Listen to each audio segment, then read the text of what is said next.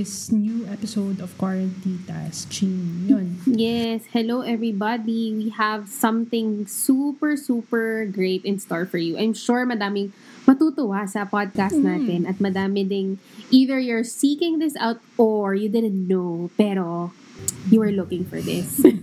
oh, tsaka very timely, no? Kasi New Year, di ba? New You, New Year's resolution. Marami dyan, for sure. Nagda-diet na kayo, nag-exercise na kayo, and um, ano, you're, you're trying to look for for some for results, ba? Kasi Yes. baka naman, nagsa-start na kayo, tas parang wala namang nangyayari. Parang bakit ganun, ba? Yeah. So this is the aim of this episode to to ano, to help point you to the right direction. O diba? Right. Kasi as you know, eh, maraming beses na rin natin na pag-usapan, di ba, Ching, na both of us were, we, we are into health and fitness. Kaming dalawa ni Ching. So, ayun, we want to help. That's why we invited someone to help us more. Yun, Ching? Yeah, so what better way to begin your new year but to listen to somebody who will encourage us to you know, ito yung ito na yung hina, kailangan natin na cheerleader to start the year right when it comes to our health and fitness. So, Yun. yeah. Enjoy our podcast. So our guest for this episode is somebody that I really look up to. Nahanap ko siya during a time when I was lost. lost about my health, my nutrition, what I felt about my body and myself. And I'm so happy and blessed na nakita ko siya and she is out here helping a lot of women, especially moms, you know, to just get back on their feet when it comes to their nutrition and self-care, loving themselves, ganyan. So, I'm sure that marami tayong matututunan sa Mm-mm. kanya in terms of how we can, you know, achieve the best for ourselves when it comes to our health and fitness. Let's all welcome to the Quarantitas podcast, Coach Cristia Rocco. Hello, Coach. Hello. Coach. Good This is to exciting. yes. Actually, ano, no, excited din ako kasi um, New Year, 'di ba? So, we're going Yes, yeah. exactly. A lot of people are going to have their parang New Year's resolution. And I'm sure one of their resolution is, you know, to eat healthier, to Yes. ano, lose weight. So I think napapanahon itong podcast natin. So hopefully this will help you point sa right direction when it comes to nutrition. So first of all, uh, Miss Tia, tell us something about yourself and what you do. Yeah, so my name is Cristia Rocco. I am a mom of two toddlers. I am a nutrition coach and I'm also a certified personal trainer. I got certified in the US. But whenever I get clients or potential clients, I always say I am primarily a nutrition coach more than a personal trainer because nutrition is 80% of the equation. And um, so many people try to exercise, but not a lot are successful in seeing the changes that they uh, are trying to target because the nutrition isn't moving. So if you get the nutrition moving in the right direction, not perfectly, but you know, just moving forward, you will see big changes even in a short span of four weeks. Mm, wow, four weeks. Mm, yeah. Yeah. Yeah. Actually, that's what happened to me. because Yeah. um it started when I was parang nab- namulat ako dun sa mga plant-based. Plant-based ganyan. So I tried to look for coaches na makakatulong sa akin and sa asawa ko kasi he's also into nutrition. Kung paano namin mai-improve yung nutrition namin. And one of the names that came up there was yours, coach Mm. na. Sa ano, sa Best of the Best Manila. Wow. So okay. I stalked a lot of these coaches. Isa ka dun sa mga stinok ko. okay. Yeah, so that's how I found out about you. And then when I saw your IG, it was actually the only coach na parang your message resonated so well with me na I've been dieting and exercise. I actually shared this with you. I've been dieting and exercising practically all my life, except when I'm pregnant. That's the only time that I would indulge and allow myself to eat. Kasi okay lang malaki yung chan kasi buntis eh. Mm-mm. But as outside of my pregnancies, I would always be, yun nga, dieting and exercising. Mhm. But parang last year, parang feeling ko hindi na ako pumapayat. In fact, tumataba ako. Mhm. Although that might be something na hindi ko alam, parang baka sa utak ko lang or whatever. Mhm. And the, and when I was um looking at your posts, doon ko na-realize na parang hindi na nag-work to. Parang I found out that I was doing this and that na wala nangyayari. Araw-araw ko nagda-diet. Tapos di naman ako kumakain, pero bakit di ako pumapayat? Hindi Yeah. pala ganun yun. Yes, hindi talaga. Hindi siya. Actually, I think my experience is similar to many women's experience. Mm. I didn't Mm-mm. start na clean eating. Uh, Basically the same history Yeah. as Jane. I'm always dieting. I'm always scared of food. I'm always scared of carbs. Whenever I eat Yeah. chocolate treats, I feel a lot of guilt afterwards because sasabihin ko sa Mm. sarili ko that I'm gonna get fat. I'm really gonna get fat. And then I Mm-mm. always exercise to burn off the calories. It's always about the Mm-mm. restricting, the lessening, Yes. the, the the I need to get smaller and smaller until parang Mm-mm. wala na akong kinakain and yet hindi naman din ako nakakarating sa physique that I want. Mm-mm. And then parang gutom pa ako. I'm miserable. I'm so restricted that Yeah. whenever I let go, I binge. Weekends Mm. binging. Binge. Weekends are binging Weekend for me. Exactly. Yeah, so weekdays you're like, okay, I'm on track, I'm dieting, and then pagdating ng Saturday, Sunday, let's go all out kasi I've been good naman for mon- from Monday to Friday, right? That I think that's the Mm. typical thinking of many women, especially the clients that I've gotten. So Ganun din ako. I think that's why I resonate so you resonated so well with me because I I am like you. I was like you. So, so what changed, Yeah. coach? Anong ano yung parang Mm-mm. turning point sa'yo? Yeah, what changed? I think my turning point was in I think mga bandang February, March. So I've been more than a year postpartum with my daughter, my second child. And then um, I was down to my last five pounds. Pero the last five pounds, mahirap. Super hirap. And I'm like, halos wala na akong kinakain. I took out rice na. I'm so restricted. And then I've been working out four days a week, strength training. How come I'm not seeing the weight move or I'm not seeing the, at least the changes move? And then I was already macro tracking then. So macro tracking is similar to calorie counting, but with macro tracking, you are actually paying attention to your carbs, protein, and fat. So um, when you, para siyang higher level of calorie counting. But when you are macro counting, you automatically calorie count as well. So it's just a more specific form of counting, but you just pay attention to the breakdown of your food kesa just calories lang yung tinitingnan. So I was already macro counting by then. And then, so I wasn't eating enough. And then I real I, I, I was, I, I consume a lot of information kasi through podcasts and I like researching. That's my thing. I like researching. Mm-mm. And then I found uh, reverse dieting. And like, parang this resonates so well with me. Um, I'm not seeing progress. I'm down to like 1,300, 1,200 calories. And then, how can I go lower than this? And I'm tall. I'm like almost 5'6". So sabi ko, parang hindi na yata Mm-mm. tama that uh, matagal na akong nasa 1, 2, 1, 3, and yet wala na akong nakikita. So I found reverse dieting. I tried it. I tried it for myself. So I'm going to um, put the intention for the next, uh, so that was around March eh. Sabi ko sa sarili ko, until September, I'm gonna give myself until September that I will not diet. I will not focus Mm. on eating less. I will focus on eating more. And I will focus on getting strong. That's my Mhm. thing Yeah. Mm. So from March to uh, September, yun lang ang iniisip ko. I got big. I got uh, I gained around mga 3 pounds.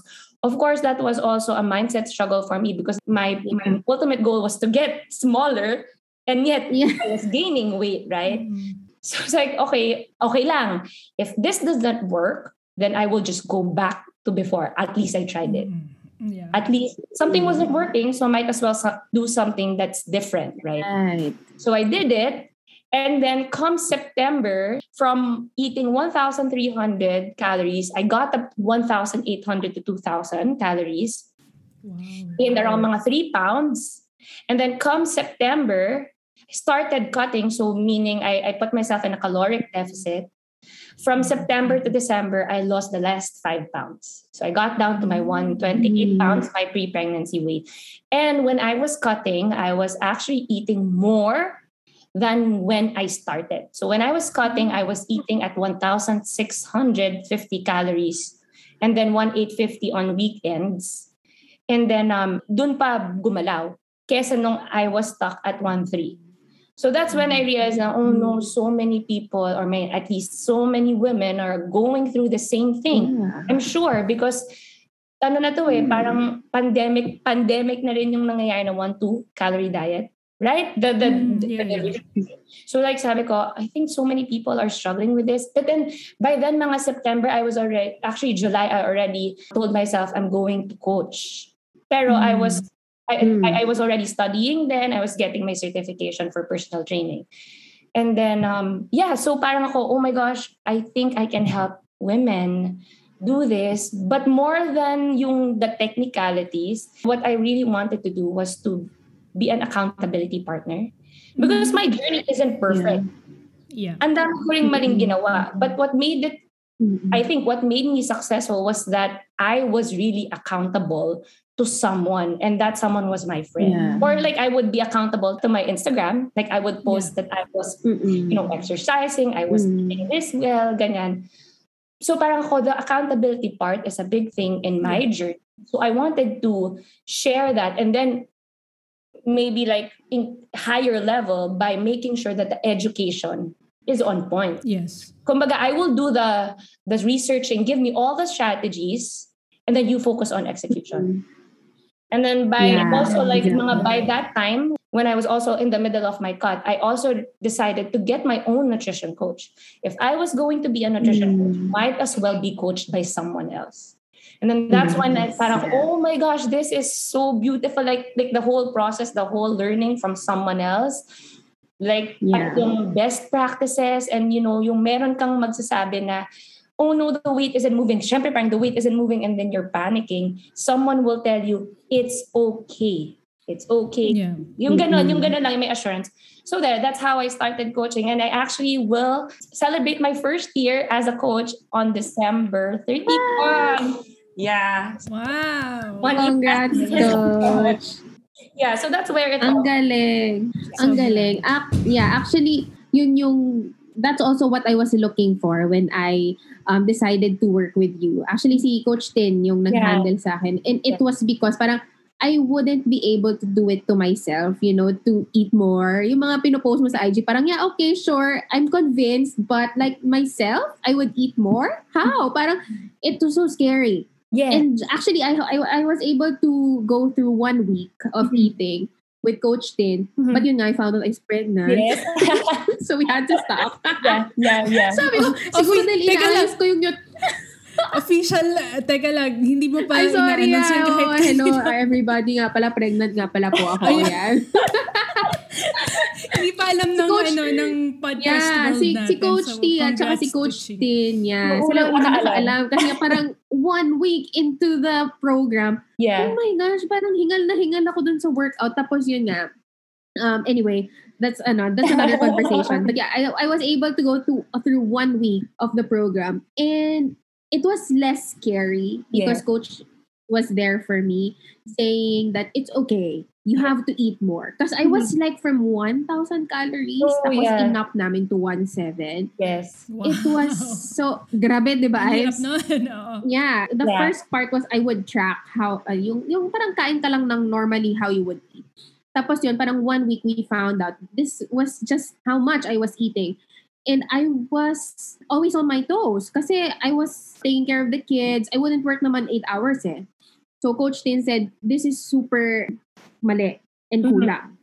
I think Mhm. that a lot of women wouldn't also be able to do it to themselves. Yeah. Kasi it's so yeah, it's a it's a common struggle eh. It's a Mhm. common struggle for us women na paano ba talaga magpapayat? And and coach, halimbawa, can you explain to us bakit ganon? Bakit nung kumain ka ng madami saka ka pumayat? Yeah. Okay.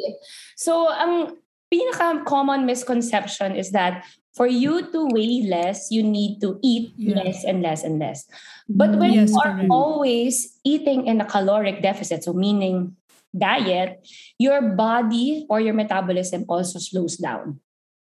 So that's when yung parang um, what happened to me also that as already one at 1 2 1 3 ang tagal ko nang nandun pero wala na akong nakikita. Because your body is a mean machine. Its aim is to always survive. So what basically happens is that when you are eating less, your body will adapt to the energy that you are getting in through your food and it will slow down to make you survive. Now, what happens when Mm. it slows down is that it also clings to fat because your fat is stored energy for your body. So your taba is actually making you survive. That's the thing. Mm. So if you want to lose fat, so there's a big difference between lose weight and lose fat. ah. If you Mhm. want to lose fat, you want to make sure that your body feels safe that it can let go of fat, which means Mhm. there is a sweet spot between a caloric deficit and starvation. And yung mga Mm. nasa 1 to starvation na yon, 1 to and pababa. Starvation na yon. Okay. Because your body is trying to override you. Your body is trying to overcompensate. That's why it's clinging to fat. So most of the women that go to me, even the biggest Mm. women that go to me, Mm, they mm, are mm, also under eating. They are not Mm. big because they are eating a lot. They are big because they have been dieting so hard for many years, not getting out of it properly, and they are left with a very slow metabolism. So like Mm. siguro in all my on all the clients that I've handled, siguro 70 to 80% need to go through reverse dieting first. They need to boost their metabolism first before they go on an active fat loss, especially those who have been eating less than 1,000 cal. Kasi hindi lang metabolism ang kalaban mo dito. When you are also under eating for so long, your thyroid will get affected, your sex hormones will get affected, your cortisol, your adrenals will get affected. Some Mm. people, they don't even know what a good sleep feels like because they've been eating low in so long that um, when we start feeding them properly, all of a sudden they feel, oh, ganito pala yung feeling ng matulog ng mahimbing. Mm. Yeah, I have like mga like on top of my head, like the most complicated clients that I've gotten, unang-una yon that they will feel like, wow, ganun pala matulog. Because hindi na sila nakakatulog Mm. from eating solo. Mm, mm, mm. Oh, Especially sa women, okay. 'di ba? Kasi yung hormones din natin, yung- Yes. it's it's also affected eh, yung Yes. uh, reproductive health natin Yes. um, is is uh, affected by by the diet and Yes. I think a lot of women na super nagda-diet is yung period nila yes, nawawala. Mm-mm. hindi oh nawawala or Yes. longer na yung Messed up ano, na yan. Yes, Mm. yes. We- Yeah. Parang we always think that diet is separate siya. Para lang siyang, it's a, uh, you, you take it in isolation, right? Uh, truth- from the rest of your bodily functions But in truth, it's so connected. Your diet, your food, your diet is connected to your sleep. Your sleep is connected to your sex hormones, energy, your patience, your mood, your Yeah. stress level. In in some way or the other, hindi mo na alam what came first, the chicken or the egg. Hindi mo alam kung Yeah. ano nangyari. Was it the, the diet that triggered the sleep or was it the sleep that hindi mo na alam. They're all Mm. interconnected. So that's why it's very important to spread it out that hindi lang eating less and less. There is a sweet spot between a caloric deficit and um, starvation and starvation. Yes. So your TDEE, that's your total calories for the day. Okay. 60% of it comes from your basal metabolic rate. Basically, your metabolism. Mm. In short, your metabolism. That 15% of it comes from your non exercise activity thermogenesis. What does this mean? All the activities, physical activities that you do, not to intentionally raise your heart rate. So these are your steps, your um, your chores. Pati pagkukuya ko, you know, yung pagtatap ng toes, that's also need. Mm-mm. So any form of movement not to intentionally raise your heart rate. Hindi yung mag-exercise ako. That's not it. Magzumba ako. That's not it. tipong movement lang talaga. Mhm. Paglilinis, pagmamap, that's neat. And then the next 10%, 10 to 15% comes from the digestion of your food. This is what we call thermic effect of feeding. So certain kinds of food make you burn more calories by its digestion. So the highest macronutrient that burns a lot of calories by its digestion is protein. 20% of what you eat na protein gets burned. So for example, you ate 100 calories worth of protein, you burn 20 calories, net is like 80. Carbohydrates, the thermic effect of that is 10 to 15. So you burn, let's say you eat 100 calories worth of carbs, you burn 10%, 10, 10 calories out of 100. And then fat, you Mm. barely burn anything with fat. Mm, Okay. Yeah. So that's your thermic effect of feeding. And then the last 5% of your total daily energy expenditure is exercise activity thermogenesis.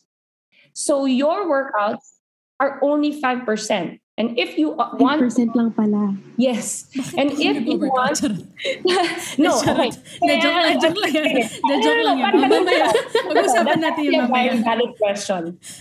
so if you really want to lose fat, ang main toggles mo are actually are non-exercise activity thermogenesis because that's 15% and 10% which is the macronutrient breakdown of your food. That's 25%. Mm. Well, that's going to move everything for you. Pero why do you want to pay attention to the 5%? Kahit 5% lang siya. Oh, yes. Because if you are doing strength training, so hindi hindi to cardio ha, strength Mhm. training na 5%, that will go to the 60%. Oh, okay. So it's not tipong 5% lang sa calorie burn. Kasi Pero- hindi ka, hindi tumataas yung heart rate mo as cardio eh. Yes, 5% lang sa calorie burn. Pero because you are building muscle when you are strength training, Mm, it goes to the 60%. yes. Oo. So, kasi, I hope that explains it. Yeah. Ah, it makes Yes, sense it for me kasi ako, I'm strength training and I started strength training January 2021. I said, okay, stop na ako sa cardio kasi I lost weight already mga and then I said, I don't like how I look because Yes. I look like Then I discovered strength training and I said, okay, bumili ako ng weights and I started like for for a good siguro 10 months. And it's it makes sense for me because I lost that, yung sinasabi mong extra, yung parang the last 3 Five kg, yes. mga ganon. I lost it with strength training and I wasn't dieting at all. I, I Mm-hmm. Yes. never dieted. And na-lose ko siya and at the same time, nagkaroon ako ng um, Definition. definition yung katawan ko, Yes. nagkaroon na ako ng... So I Cuts. said, okay, um, ng cuts, yeah. So it makes sense na yung, energy mo goes to yung building your muscles. And nakakatawa kasi a lot of people are saying na, kang magbuhat kasi magbumukha kang lalaki. Parang kasi Yeah, yeah, yeah. No, kasi Yes. wala tayong, maliit lang ang testosterone. I, I read this. Yes. Maliit lang testosterone ng mga babae. We Babae. can't be like, you know, jack.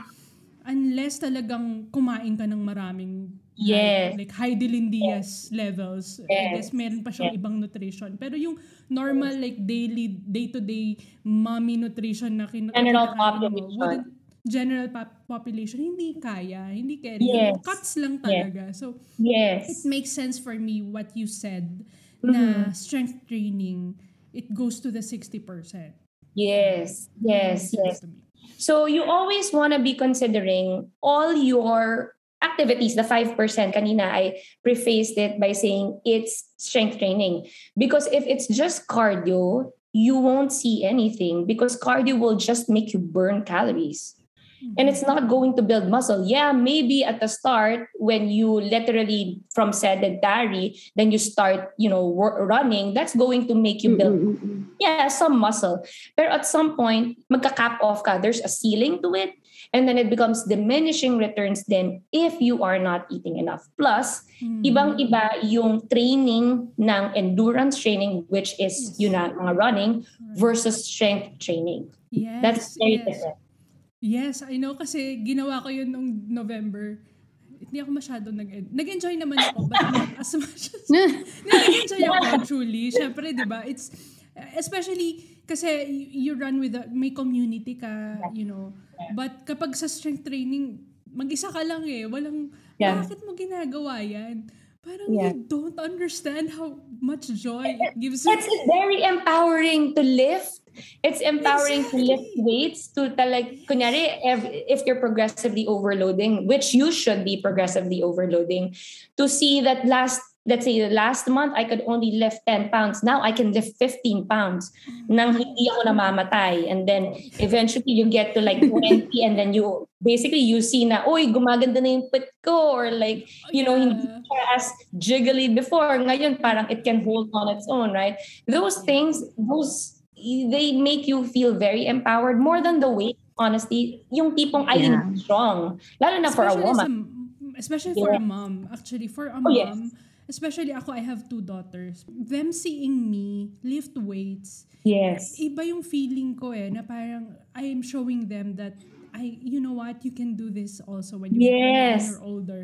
Parang Yes. women can also be strong. I love that. also- yes. Yeah, we can also like do men stuff like lift Yes. things and I can carry them like Yes. you know if they want me I have a seven year old minsan nagpapabuhat but kaya ko and then she's telling me ha she's telling me na mommy you can lift me uh, you're strong because you can carry me Parang Yeah, she yeah. acknowledges that and that gives me ano yung yung iba yung sense of ano ba uh, gratification Mm-hmm. sa IG stories ko I post na naglilift ako na weights I want to be able to tell women na Yes. weights is is the way to go parang gano'n Yeah, kasi ang and- dami dito cardio eh ang dami Yeah, ang daming yung- cardio bunnies. Number one, ang daming cardio bunnies.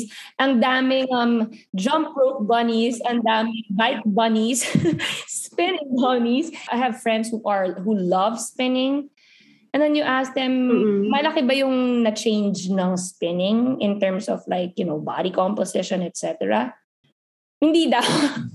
so, Yeah. I mean, I don't want to, you know, throw shade or hate whatever because, like, I have clients who love spinning, but I tone it mm-hmm. down. I tell them if you really want to see the weight move and if you want to see, you know, physical physique changes, talaga, tone it down. Your main training program should be lifting weights. You will eventually see naman that when you lift weights, it's also going to redound to better performance in your runs, Hmm. in your biking because of course you use uh, your muscles when you run you use your muscles when you pedal so kung mas malakas ang muscle mo that's going to redound to performance too so win-win ka pa rin nun Mm-mm. Mm-mm. Yeah. So Mm, so you add it. You don't necessarily parang Yes. if, if you love doing it, you know, uh, Yes. then still do it. Yeah, so yeah, so I have like mga clients who like they do five times a week spin. I tone it to like two times a week and then three times a week strength training. If I see adrenal issues, meaning my problem with sleep, or I see that they wake up wired and tired, imbis na very energized in the morning, and then they don't fall asleep as easily, then I really tone it down and I remove cardio altogether and just take strength Mm. training. I have clients naman who do not do strength training at the start. So, you know, the 5% is not a necessity until you fix all the other things, the lifestyle toggles in your life.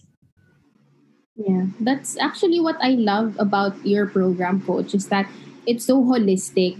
Like, um, it's not just, oh, ito, kain ka ng quinoa, tsaka ng ganito kadaming hard-boiled eggs, and then this is our workout for today. Mhm. But with Coach, as Coach Tia's program, tatanungin ka anong mood mo when you woke up, how many hours of sleep did you get, um, how's your bowel movement, aside from the macros pa, aside from these things pa, and the, and the workout.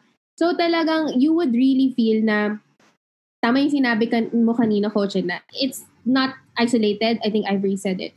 That it affects everything. Na your physical fitness would actually affect act- even your relationships, di ba? Yes. Parang like how Ivory sounded when she was talking about strength training is that she's able to, you know, spend time with her kids like that. She's able to inspire her daughters like that. Mhm. You know, you would overflow when you know that you're taking care of yourself first. And Yeah. I think it's such an encouragement to women, especially to moms, na parang, Yeah. eh, pagod na pagod na ako. Parang laging ganun yung, ano, yung tone ng moms eh. Moms. I don't have time for that anymore. Mhm. I'm, I'm I'm so ano na ubos na. Pero Mhm. hindi pala ganon. You can you can and actually you should You take care of should. yourself. Yeah. It's not Especially selfish. yeah. So that you can take Yes. care of, of your family. We have to Yes, take care of yes. ourselves. And, and Yes, it, it, yes. it wouldn't hurt siguro na you you have someone take care of you like, you know, Coach Tia, the life Yeah. coach Tia. Oh. Yeah, yeah. I think yun yung value of the service, I guess that we that I give is that I take out all the researching and the hard stuff and the you know needle in the mm. haystack and like the trial and error for you. I take it out. You Mm. just focus on eating, on execution. Sa akin lahat ng magiging mali. I'm gonna be the one proactively checking what might happen to you, what could happen, and then preparing you for that. That's it. Yeah. And that will lessen the burden for, I'm sure it will lessen the burden because that's what actually happened to me. When I had my nutrition coach, she changed, I honestly will say that my nutrition coach saved my life. She changed my life, not just, you know, to get me to like your physique or like the last five pounds, but the fact that I actually became kinder. I actually became kinder to myself. Alam mo yun, yung parang Mm, now I can Yeah. lead myself. I can uh, see na, okay, what I want may not necessarily be what my body needs. There's a big difference between the two. And yung pagiging stubborn on not being able to read your body, that's going to be a big, uh, medyo yun yung parang biggest roadblock for a lot of Mm-mm. people. Yeah. Yeah. I like the idea of eating more. Oh, yeah. eating Oh, more yeah. you know, to lose weight. So for someone who wants to start, change Yeah. their diet, can we give them like a simple tip? Kasi a lot of women will say, it's not practical for me to Yeah. eat differently than my family. Yeah. Because Yeah. I would cook, we would cook for for a family of four or five. Yes. Kasama yung, Yes. yung, yung ano, um, helper namin. So, so ang arte ko naman kung ibang food pa yung kakainin ko. So, I Yeah. think a lot of moms would would say that. What Yes. would be the practical thing na, okay, yung sinasabi mo na uh, macro counting or, you know, Yeah. yung carbs, protein, and fat. So, how can I fix my Start. plate, you know, Yes, in start order it. for Okay. me to to start eating uh, Better. better. Yes. Okay. So, ano rin, I eat the same things as what my kids eat. We have the same ulam. Even our helpers have the same ulam. So, Mm. what I'm doing to myself, as in, kumbaga, tinest ko na. And before I became a nutrition coach, my goal was really to Philippinize nutrition. Mhm, yes. O, Because kasi ma- pag nag-google ka, puro, Yeah. ano to? Oo nga, berries, ganun. Yeah. Yeah. So, like, Perfect. like, ano my nutrition coach is a foreigner. So it's hard for her to understand ano yung sinigang, ano yung nilaga. And like, Mm, how do I mm. count this? How do I, yeah. So I told myself, I want to Philippinize because our meals are not the typical, you know, this is the, this is the pita, this is the bread, this is the potatoes. We eat rice, we eat, you know, ang ulam natin magkasama ang sabaw, gulay, at yeah. Di ba? Ang protein, minsan may gata, minsan may tomatoes. How do you track that? Mm-mm. Right? So the way I go about it and not this is beginner ha. This is not Mm, beginner lang, yeah. I, I always say about macro counting doesn't need to be weighing food at the start. Macro counting basically means you are paying attention to the macronutrient breakdown of your food. So you don't need to weigh food at the start. And this is basically what I teach my postpartum moms. So I have a group coaching program and they are geared for postpartum moms. They don't weigh their food and they use their hands to use Mm. for portion portion sizes. So when you are macro tracking, you want to make sure that you fix your plate na meron kang protein source. Your protein source, so this is for women only. Your protein source should be the size of your palm and as thick as your palm. Right? And then your carb source is a cup palm. That's your carb. So rice, right? And then your fat. So take note, this is the, ano ha, If your protein source is fatty protein, you don't need to add fat. To add. So your fat is your thumb, one thumb. But if your protein source is lean protein, you add fat. So the fat can be oil. So you can add butter, you can add coconut oil, you can add avocado because avocado is fat. So mapapansin mo, you are eating all three things. Plus, don't forget, half of your plate should be fibrous vegetables. That's how you go about it. Walang magic. That's the only thing. And um, that's what my clients do for mga postpartum moms. And they've all seen reduction in the centimeters and they're not hungry. Alam mo yun? Mhm. They Yeah. can eat cake. They can eat their... Sila, bahala kang mag-manipulate. So example, that's your plate, right? But for example, meron kang socialization that you want to go to. and you'll be exposed to more food in general, like cakes, treats. Cakes and mga usual treats are high carb and high fat. I tell them, ang gagawin nyo is you manipulate your macros. If you find that you want to make space for cake, then don't eat your rice and don't a- and focus on vegetable and protein. Then use your fat and carb for that cookie or cake, Mm-mm. and that's going to Yeah. level out eventually. Mm-mm. So that's Yeah. the pinaka So ano? basic. You always think about food na not good or bad. There is no good. There's food is neither bad nor good. Mm. It is actually us who put our biases on food. Kasi ang food is just what? Carbohydrates, protein, macronutrient breakdown ng food. It's us who put na, ay, nakakataba mm-hmm. yan. Ay, bad yan. Ay, nakakamatas ang cholesterol niyan or whatever, whatever. It's us who put that. But if you mm-hmm. look at food per se, there it's not it's neither bad nor good. You just need to know your limits in eating that.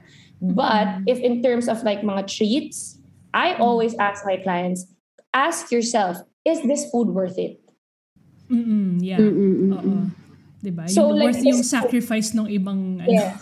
Yes, and also worth in ta- in terms of your goals, long term, short term, and also where you are right now. Kasi for example, it's a socialization, it's Christmas, right? Oo. It's a once a year thing. Eat that damn cookie. It's just one day. You're not Yeah, going to correct. get back from it. Oh, why would you beat yourself up if what 80% of the time what you do most of the time is okay naman. Mm-mm. If you what you're doing 100% of the time is hindi okay and then you do it, then medyo Mm. tagilid tayo doon. Oo. I always say this, your progress is hinged on what you do most of the time and not the one-off. Mm. Kasi the Mm. one-off, we always remember it, but you shouldn't beat yourself up for the one-off. Mm-mm. Yeah. You As long as you stay on track, Yes. um, okay lang yung paminsan-minsan na. yes. Pero wag naman yes. lagi. Yung ganun. Yes. Oo. Yes, and it, ganun eh. Food revolves around socialization, Yeah. family. Food is also has cultural, Mm. ano. So, we shouldn't Yes. demonize the food for making us fat. You just need to know, ano ba yung limit ko? In the same way, I also say this parate, baka magmumukha na akong sarang plaka, that you can eat anything, but you can't eat everything at the same time. Yeah. In the Mm. same way that we can do anything, our actions, we can do anything, but we have rights, right? Mm-hmm. Because Mm-mm. the rights protect the communal good, the greater good, and as well as ourselves. Hindi naman lahat ng gusto natin gawin, we do it, right? Kasi mm-hmm. baka yung gagawin Yeah. natin, mapapasama sa ibang tao. Right? In the same way, ganun din yung food. You can eat anything, but you cannot eat everything at the same time. Yeah. Th- that's such an encouragement for for everybody.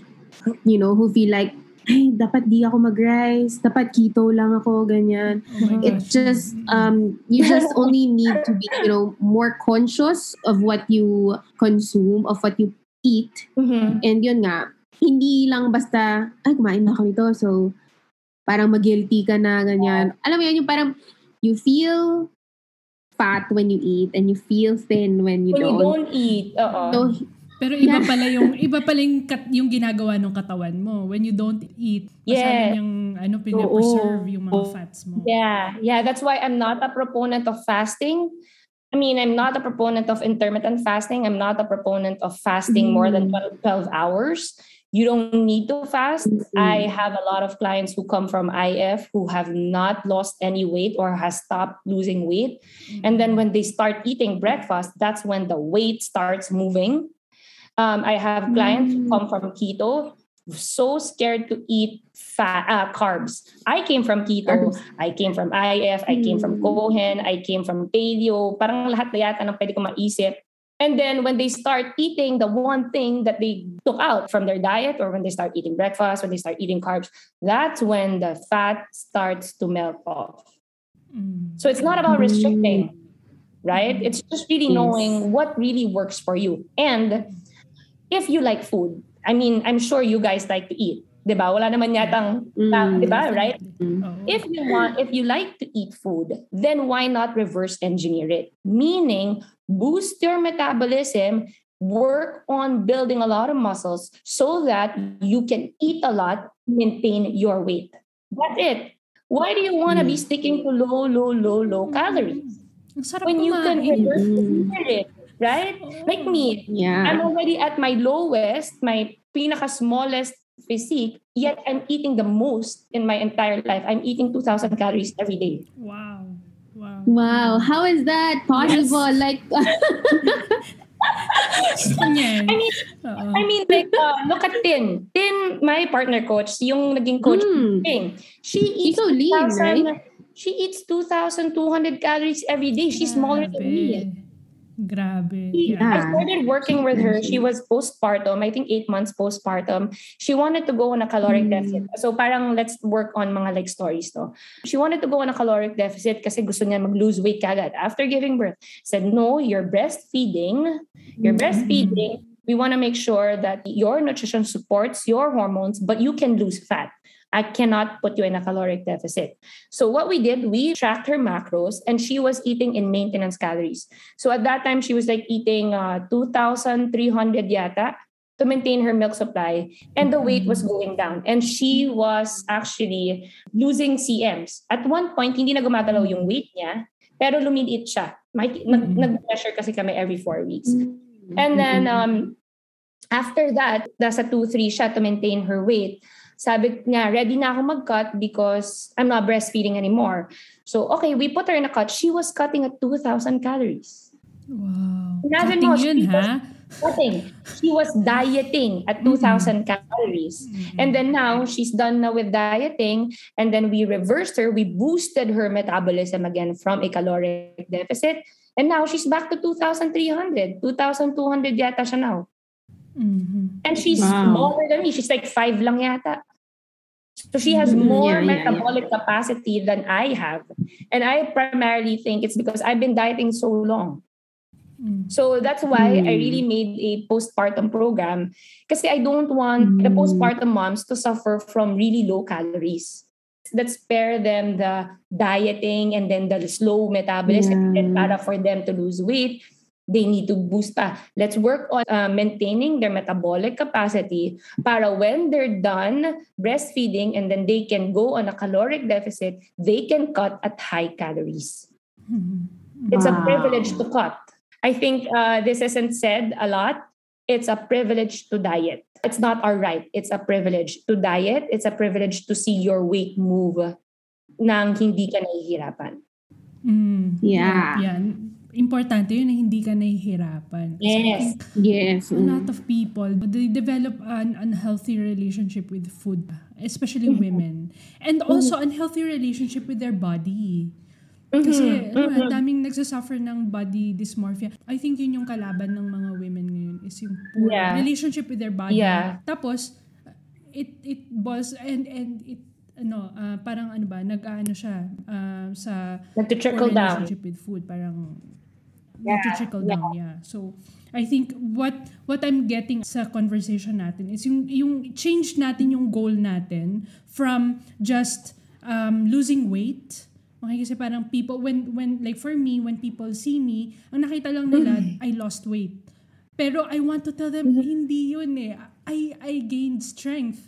And I'm, I have a better relationship with my body. And I am more confident because a lot of things also happened in the brain, Mhm. yung mental health ko. Mhm, mhm. And I think we can talk more about that na yung relationship din. And I think you, you mentioned it before din na parang hindi lang siya yung weight loss but also yung yung ano mo, yung Yeah. mental health mo, yung uh, Yeah. physical health mo. I like this. I like this part, the mental health, because um, not a lot of people pay attention to the perception part of the equation. So the P3 model is perception plus practices equals your physical transformation. Okay. So the Mm. practices are the macro tracking, the workouts, the movement, the 10K steps, the meditation, the yoga, what you do, right?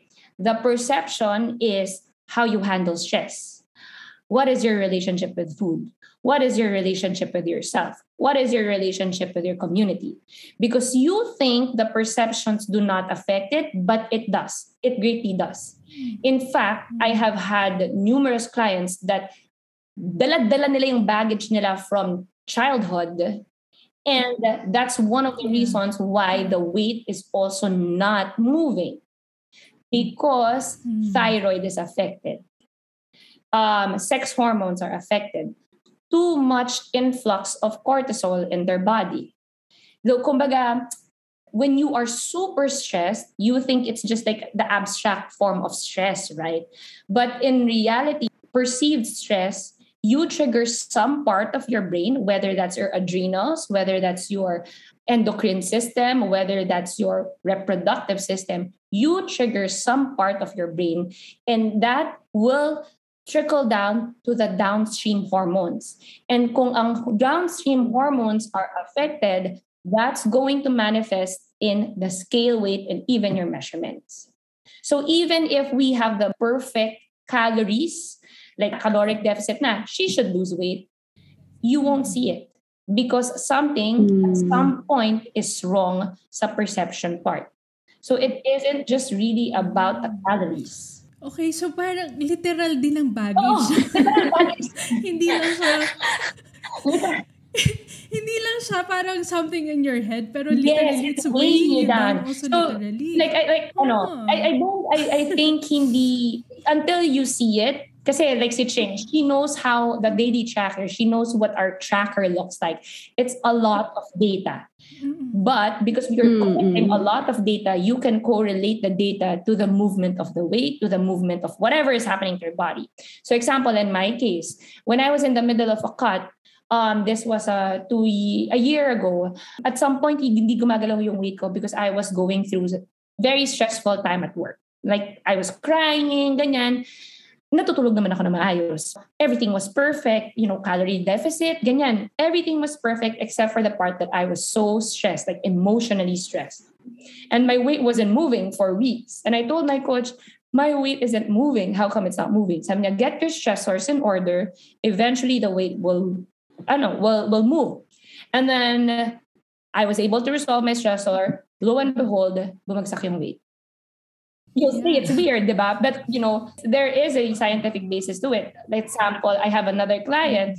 She had a bad dream, really, really bad dream, nightmare. So she usually weighs around mga 77 kilos. That morning after her bad dream, like literally she woke up crying. She weighed herself that morning. She got up to 79 kilos. Nothing new. She got up to 79 kilos. And then the next day, so sinabi niya yun sa akin, she shared na, oh my God, umakit yung weight ko, ganyan, I had a bad dream, blah, blah, blah. And then sabi ko, just go on your normal day. You know, take the day off. If you need to, decompress as much as you can. Just go back to baseline. And then sleep well. Try to sleep well that night na. And then the next day, she got back to 77. But if you don't know these Mm. things, you're going to be Yeah. very demotivated. Sabi mo, oh, tumaba na ako ng 2 kilos na naman. And then, ayoko na. Oo. It's not working. Let's just eat whatever we want. It's Mm. not working anyway. yeah. Mm. Yeah. Yeah, yeah, you're gonna eat your feelings na, right? That's why I like collecting a lot of data because I can definitely say, titingnan ko lang yung daily tracker. Okay, you need to sleep. You really need to sleep. Mm. Or you need to like decompress, take walk or something, stop workouts. At some point, I even tell my clients, stop working out, Mm. decompress, just Mm, walk. yeah. Yeah. Mhm. Mm. Galing. So, coach, when I, Yun. ang galing nga. so, for example, like, Grabe, holistic talaga siya. Mhm, no? yeah. When I like start working um, with you or when I start like taking care of um, these things, yung mga nutrition, ganyan, exercise, if I follow your advice, how soon will somebody get results? Okay, a sample, I have a, so hindi to girls, so at least hormones are not your kalaban. Boy ito ah. I was uh, talking to my cousin, ano siya, he's obese already, and ang dami na niyang na-try, and he's so demotivated, lalo na pagdating sa eating, kasi parang something it's not working anyway. So I asked him, are you stressed? Are you, well, tell me what your typical day night looks like. Then found out, uh, hindi siya natutulog. He sleeps like mga 3, 5 a.m. Sabi ko, get your sleep in order. Work on your sleep. Don't even work on steps. Don't even work on food. Just work on your sleep. And then adjust your sleeping schedule. Let's say a 15 minute increments per week. So example, if you sleep at what, 3 a.m., try sleeping at 2.45 for one whole week. And then the next week, 2.30. And then the next week, 2.15 Mm. just make slow and steady adjustments lang. In two weeks, he dropped six pounds just by sleep. Just by Yeah. sleeping. Because Wow. why why sleep is so important? Because when you are sleeping at a good time, hindi lang length of hours of sleep to, at a good time, you are up- producing a Mm. good balance of hormones. When you're producing a good balance of hormones, you are not as hungry, you have high energy, you can walk. Imagine mo if you woke up in a, you know, nang hindi good time, you're so lethargic, mm-hmm. hindi ka makakalakad. But if you just, you know, Mm-mm. get your sleep in order, you have a lot of energy, you find yourself moving around more than usual. Mm-hmm. You find yourself not eating as much kasi busog ka eh. You got high mm-hmm. energy, nakatulog ka ng maayos. It's just those little things. Diba? You, you were asking me how long or how fast can it? Eh. It depends on what your big rock. Mm. mm. So, It might not necessarily be food find pala. Yes, it cannot be necessarily Yeah. food. There are people Could sleep lang, get the sleep in order. That's going to Oo. Oh, yes. Stress. Or like one of my clients, get the digestive tract in order. So she was experiencing a lot of bloat. Mm. She was experiencing a lot of mm. bloat, a lot of ano, gas, ganyan. That's a red flag, digestion. Kasi digestion is directly linked to your brain by the vagus nerve. So if you are going through a lot of stress and then tinamaan yung digestive tract mo, that means your stress is so strong that nagmamanifest na siya sa katawan mo. You need to make sure that your digestive tract is at a good place. So hers was not a good at a good place. So we, you know, took out gluten. We put her in a modified Mediterranean. So ano siya, more fish, more seafood to lower the inflammation. We even added uh, betaine kasi konti lang yung um, stomach acid niya sa tiyan niya. Hindi siya nakaka-dig- nakaka-digest ng food. So ibig sabihin, hindi rin siya nakaka-absorb ng food. And then when we when we Mm. fix the digestive tract, so those things in just three weeks, hindi nag-move yung weight, pero kitang-kita mo sa measurements niya. Wow. Na halos walang cellulite yung legs. Sabi niya, finally mm. nasuot ko yung shorts ko past my belly button. Mm-hmm. Ganun things lang. Yeah. And then I mon- we monitor sleep. Mm-hmm. As in I mm-hmm. check what time did you sleep. You have to log your sleeping schedule, your sleeping time and then we put mga self-care practices 10, 15 minutes a day. It's de- very different. That's why parang one is to one coaching, what applied to Ching may not apply to, to someone else. Right? Yeah. It's different from Hmm, person to Yeah, person of course. talaga. Another thing that you posted sa Instagram mo is about uh, drinking your calories. Yes. Ano yung principle behind it? um, when you drink your calories, sayang calories mo, number one, because you're not gonna get full from it. you could have used that, let's say, how much is a drink? Let's say a Coke, a bottle of Coke na hindi zero. 120, 100 calories, right? That 100 calories, you could have used that for fruit. Let's say a pineapple, mga 100 grams of pineapple, it's like 75 calories. Nalasahan mo na siya, natamisan ka na sa kanya, nagka-fiber ka pa, nabusog ka pa from it. You got your micronutrients pa, Mm. vitamins and minerals from it. As opposed to like, let's say, drinking your juice, it's just sugar. You're not gonna get full from it, and it's going to put you in a roller coaster of blood sugar high, dip, blood sugar high, dip. So when your mm. blood sugar oh. rises, as fast as your blood sugar rises, that's how fast your blood sugar dips. And that's when you actually feel cravings and that's when you feel hungry. That's why I, mm. I always espouse not drinking your calories unless, of course, you have a lot of calories to play with and you use that for mm-hmm. sensation. Like Mm. sometimes I drink alcohol, I drink cocktails because I have a lot of calories to play with. But if you do not have a lot of calories to play with, then I do not Mm. advise, you know, using your calories for drink. Okay. Also, when you're not drinking a lot of water, there's also a big possibility that you are thirsty and you think that you're craving. Think that you're Yeah. Hungry. If you're the type of person who does not drink.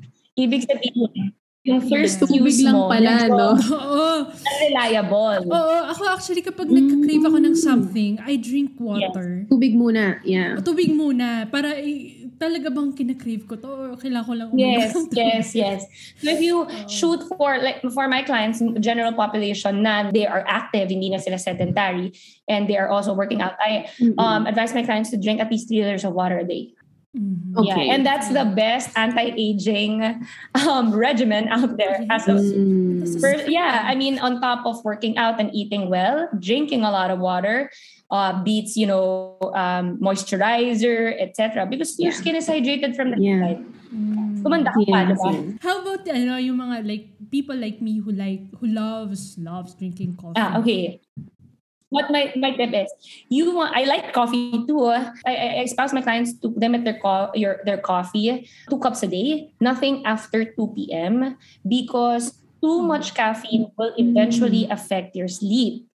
Not because of mm-hmm. caffeine, caffeine per se, but because caffeine jacks up cortisol too. It increases your cortisol So just a stress. Yes, the stress hormone. So imagine mo if you already live a very stressful life, let's say CEO ka, example, or mom ka of like twins na halos masiraan ka na ng ulo, di ba? Parenting, right? Or work from home ka pa and then you're homeschooling and then you have a lot of stress going on. Then Hmm. uminom ka pa ng more caffeine. Magkakape ka pa. Ah, It's really going to affect your sleep. okay. So, you always, any person, kailangan protektahan at all costs their sleep. Not sleep length lang, but also sleep quality. Mm.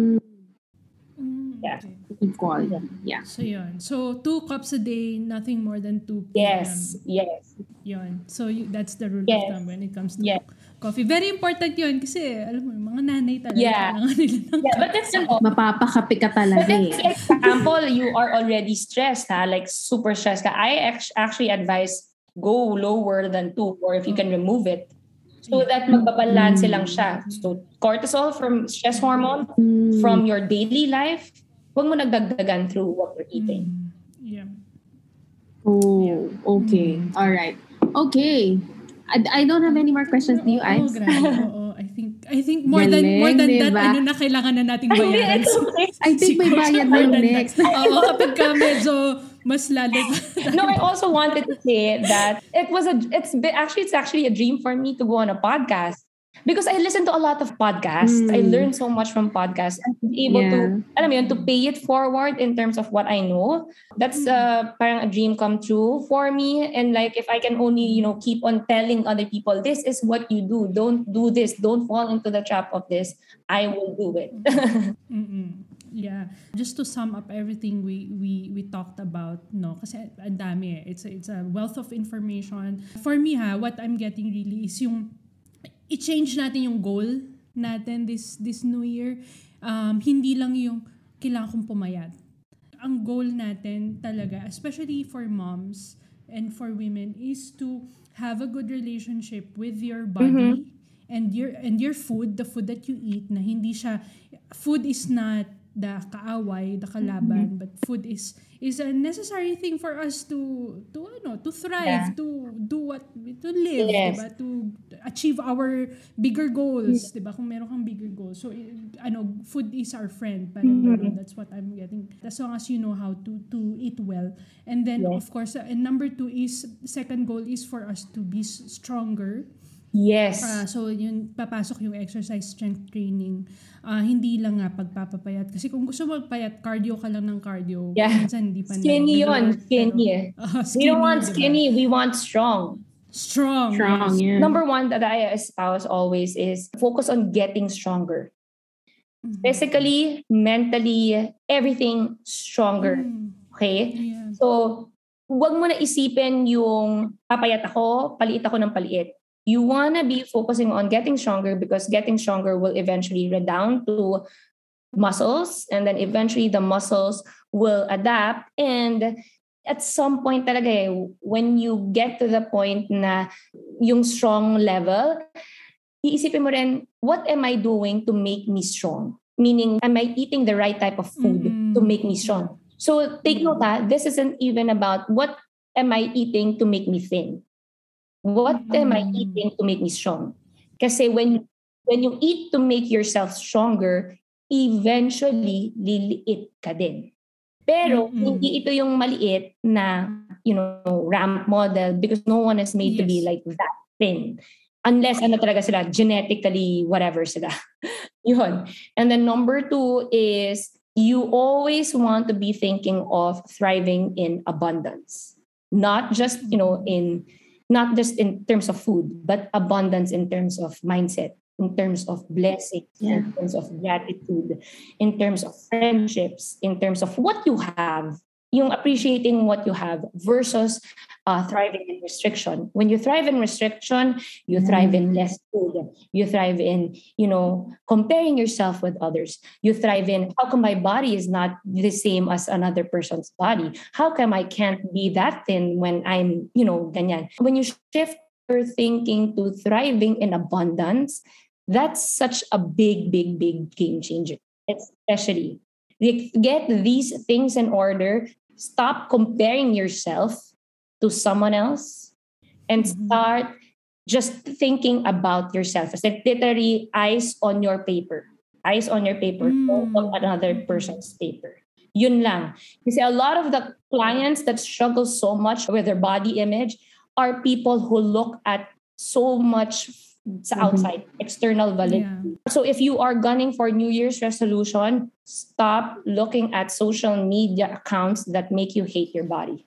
Mm. Yeah. Agree. yeah. Unfollow mo na yan. Unfollow mo yun. And- Curate your social media feed because you think Yes. wala lang yun. You think it's passive, but in truth, it really, really affects you. So if you Mm. find yourself, you know, triggered or naiinis ka, not just with your body, but let's say, you know, relationships, whatever, you find yourself sour graping, don't follow that account. You always have a say, right? Mm. So, Yeah. tulungan mo yung sarili mo. If it starts with Mhm. just, you know, the, the social media, then do it.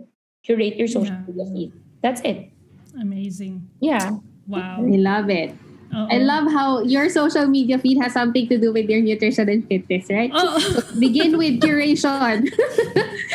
Kahit dun ka lang Pero muna magsimula, no? Oo. Madali Oh, lang pala. That Magsa-social part, th- that part is so powerful because in my postpartum group, their first homework is actually to curate social media feed. Block out Ooh, account wow. that do not serve your purpose. So I start with that yes, mindset Yes, agreed. Like, tanggalin mo lahat ng nakaka-trigger sa'yo.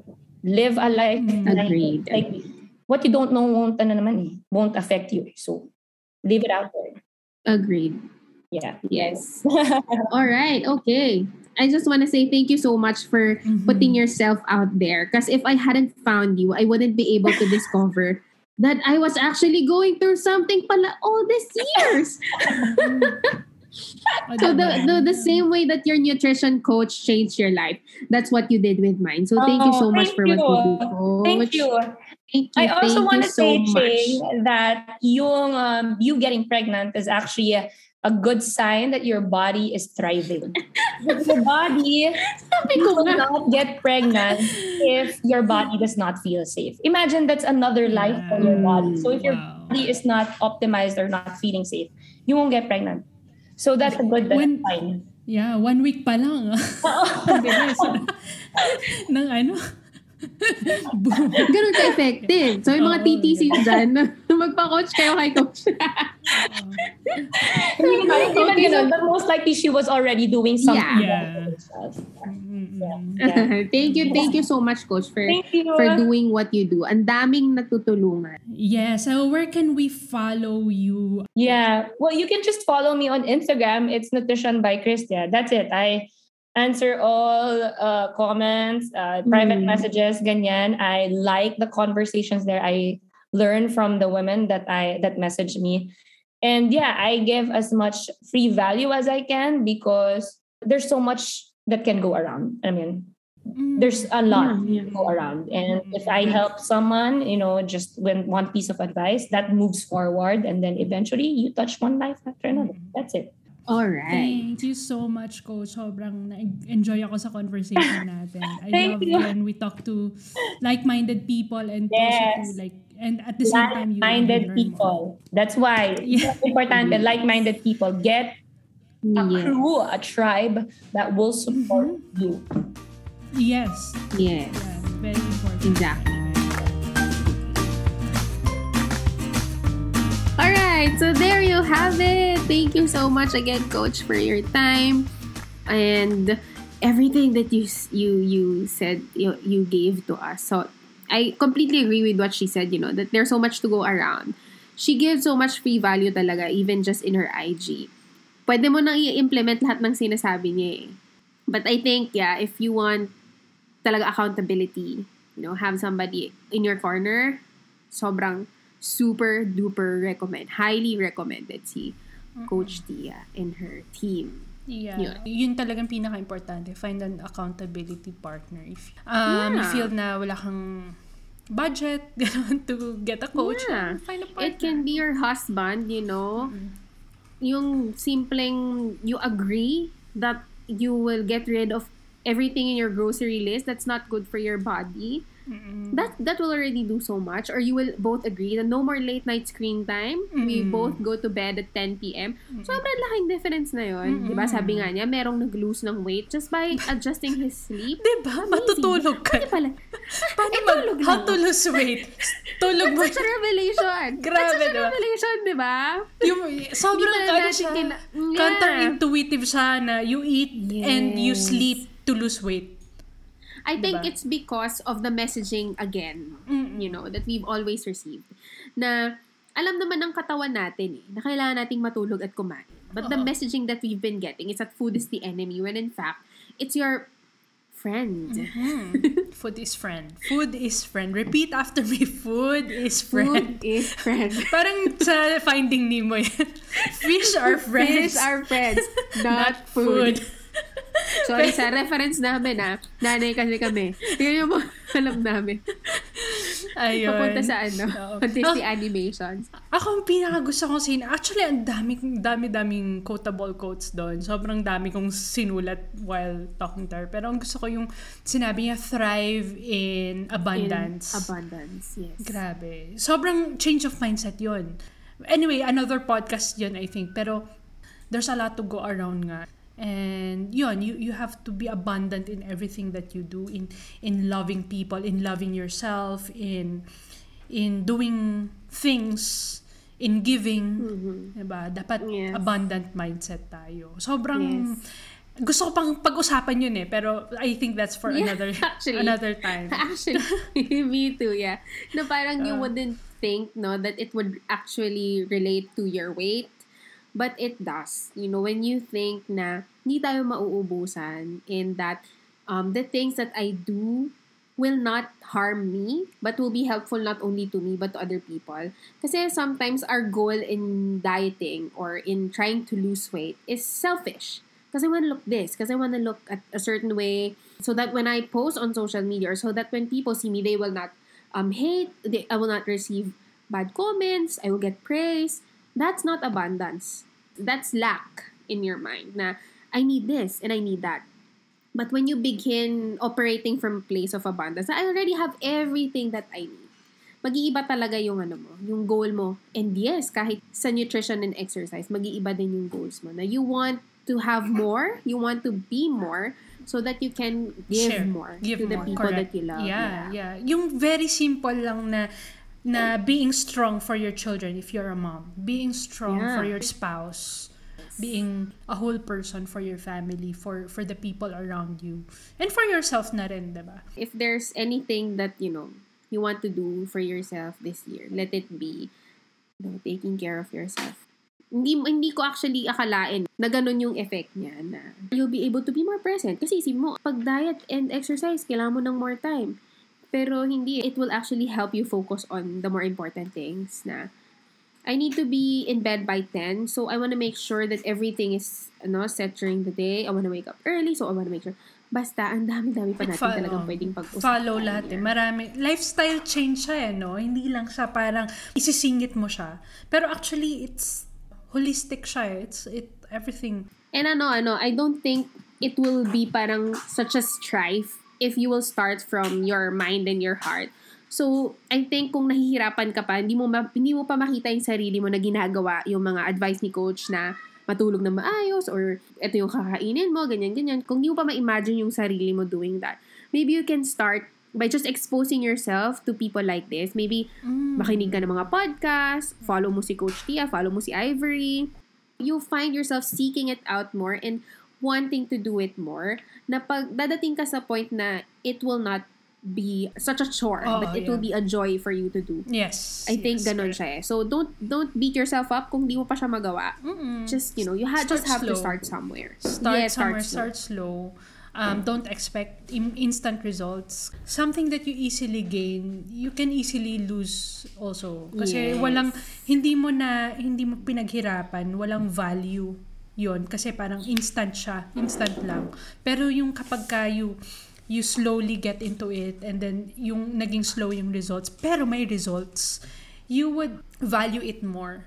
I valued my journey mm, because ano, up, na pinaghirapan ko siya for so many months, for almost two years now. So, uh, you learn to love yourself along the way. You learn more about your body along the way. Um, and you gain a lot along the way. Yeah, it applies to everything in life. You know, where you put your energy, that's where you see the results. Kahit sa food, good food takes time. If you don't put energy, time, and love into it, it really won't show. So, dapat ha, dapat mga June, mga tayong lahat ay ano, Mm-mm. o, diba? we're seeing these, we're seeing these results na. Yes. Yeah, why not? If you want to talk more about health and fitness and diet and um, nutrition, just let us know. Marami pa tayong gustong pag-usapan about it. and, and I hope you really learned a lot from Coach. And I hope that this will help you nga jumpstart your, your journey or if you're already in the middle of that journey, uh, I hope na it will point you to ano to the right Yeah. direction. Yun. Yeah, gano'n naman talaga. You know, even planes flying in a straight line would have to course correct once in a while. So, I hope it's the same for you. You know, I'm, I'm sure it, in two years, Ives, meron kang mga in-adjust, di ba, in your journey. Mm-mm. Ganon talaga siya. Yes. So, yeah. okay. There. Thank you to so everybody much, for listening. And we'll see you on our next episode of Cornetitas. Bye. Okay, doke. Bye-bye.